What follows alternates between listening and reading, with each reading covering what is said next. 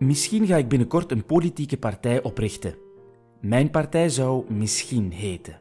Met mensen van allerlei slag. Een regenboogcoalitie nog voor er over akkoorden maken wordt gesproken.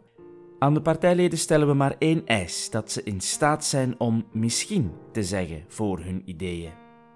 Misschien zijn dit enkele programmapunten. Het zijn maar ballonnetjes, maar ik laat ze toch al op. Misschien moeten we van de functie van schooldirecteur een verkozen functie maken. Misschien van leerkrachten ook wel. Wie stelt het beste project voor de leerlingen voor en wie wint de meeste stemmen? Misschien moeten we dan politici vast benoemen. Tenminste nadat ze meermaals hun degelijkheid hebben bewezen.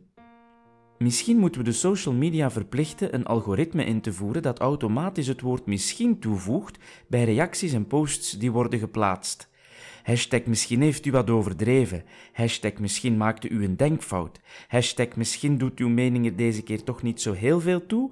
Hashtag kunnen we eerst eens alle informatie krijgen alsjeblieft? Misschien is het goed om politici in de toekomst eerst op het taalkamp misschien te sturen, waarna ze eerst een examen moeten afleggen voordat ze misschien het vertrouwen krijgen om aan onze maatschappij te sleutelen. Maar ach, misschien zeggen en schrijven we allemaal geregeld dingen die anders hadden gekund. Ik ben daar met zekerheid geen uitzondering op. Maar misschien richt ik dus de partij misschien op. Misschien zeg ik. Ik ga daar eerst nog eens over nadenken voor ik u daar verder mee lastig val.